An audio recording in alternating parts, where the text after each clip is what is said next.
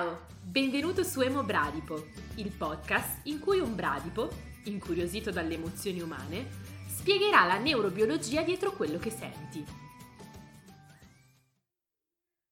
Nell'episodio di oggi proveremo a scoprire perché gli esseri umani piangono.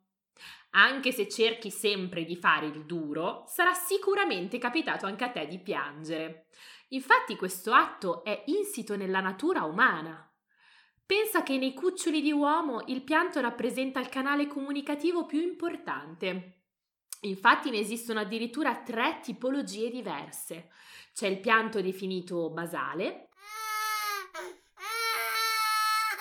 quello rabbioso,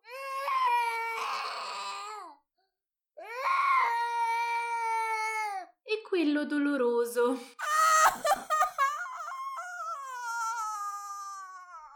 Seconda delle circostanze che il nostro ometto è costretto ad affrontare.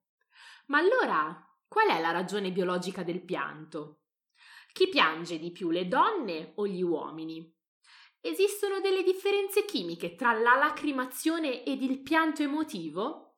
Queste e molte altre curiosità saranno svelate in questo episodio.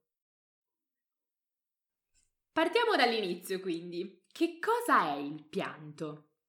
Il pianto può essere definito scientificamente come lo spargimento di lacrime in risposta a uno stato emotivo, molto diverso dalla lacrimazione, che è invece lo spargimento non emotivo. Detto questo, l'impianto idraulico che fabbrica le tue lacrime è lo stesso per entrambi i casi. Partiamo quindi con il descrivere che cos'è il pianto emotivo. Esso è un comportamento complesso che ha ricevuto pochissima attenzione da parte degli scienziati, soprattutto riguardo ai suoi meccanismi neurobiologici. È solo di recente che siamo arrivati a una certa comprensione del background evolutivo delle principali funzioni delle lacrime. Attualmente l'ipotesi più accreditata è che il pianto faciliti le connessioni sociali. Mentre la maggior parte degli animali nascono completamente formati, infatti, gli umani vengono al mondo vulnerabili e fisicamente non attrezzati per affrontare qualsiasi cosa da soli. E anche se col tempo diventano fisicamente ed emotivamente più capaci, anche gli adulti provano degli occasionali momenti di incapacità. Quindi il pianto segnala a te stesso e alle altre persone che c'è un problema importante e che almeno temporaneamente è al di là delle tue capacità di far fronte. Questo viene affermato da Jonathan Rottenberg, ricercatore e professore di psicologia presso l'Università della Florida del Sud. Le lacrime mostrano agli altri che siamo vulnerabili e la vulnerabilità è fondamentale per la connessione umana. Infatti le stesse aree neuronali del cervello vengono attivate sia vedendo qualcuno mosso emotivamente che scuotendoci noi stessi a livello emotivo. Questo viene affermato da Trimble, che è professore emerito all'Università College di Londra. Deve esserci stato un punto nel tempo evolutivamente in cui la lacrima è diventata qualcosa che ha innescato automaticamente empatia e compassione in un altro. In realtà essere in grado di piangere emotivamente ed essere in grado di rispondere a questo è una parte molto importante dell'essere umano. Una teoria meno incoraggiante però si concentra sull'utilità del pianto nel manipolare gli altri. Impariamo presto che il pianto ha questo effetto davvero potente sulle altre persone, dice Rottenberg. Può neutralizzare la rabbia in un modo molto potente, che è parte del motivo per cui eh, sostiene che le lacrime siano così una parte integrante dei litigi tra amanti, in particolare quando qualcuno si sente in colpa e vuole il perdono dell'altra persona. Alcuni scienziati hanno anche trovato delle prove che le lacrime emotive sono chimicamente diverse da quelle che le persone versano mentre tagliano le cipolle, il che può aiutare a spiegare perché il pianto invia un segnale emotivo così forte agli altri. Un'ipotesi è che il suo contenuto proteico sia più elevato e quindi renda le lacrime emotive più viscose, e questo fa sì che esse si attacchino alla pelle più fortemente e scorrano lungo il viso più lentamente, aumentando la probabilità che vengano viste dagli altri. Detto tutto ciò, sorge spontanea una domanda. Ok, ma se le lacrime sono così importanti per il legame umano, Le persone che non piangono mai sono forse meno legate socialmente? Per rispondere a ciò, lo psicologo clinico Cord Benecke, professore all'Università di Kassel in Germania, ha intervistato circa 120 persone e ha cercato di vedere se quelle che non piangevano erano diverse da quelle che lo facevano. Ha scoperto che le persone che non piangevano avevano la tendenza a ritirarsi e ha descritto le loro relazioni come meno connesse.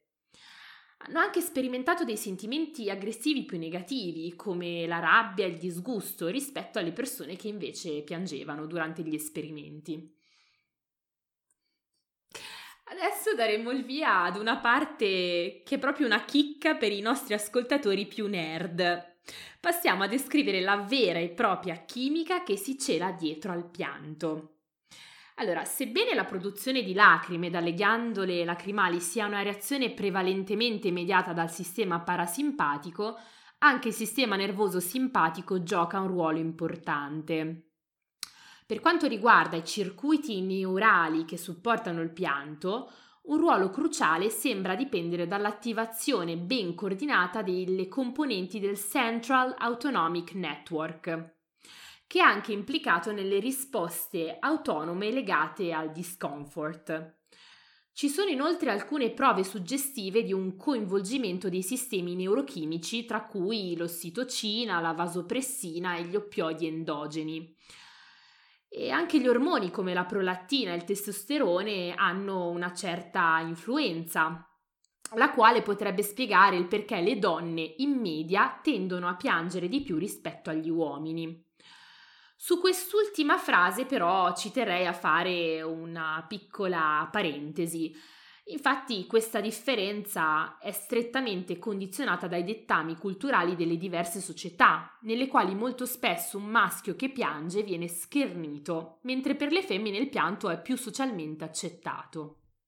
Oh, che bei tempi, quando nell'antica Grecia potevo osservare dalle mie foreste degli splendidi eroi che non si vergognavano affatto di piangere, anzi vestivano le loro lacrime con orgoglio. Ah, sono proprio cambiate tante cose da Omero ad oggi per gli esseri umani. Noi bradipi continuiamo comunque ad invidiare tantissimo questa vostra splendida capacità.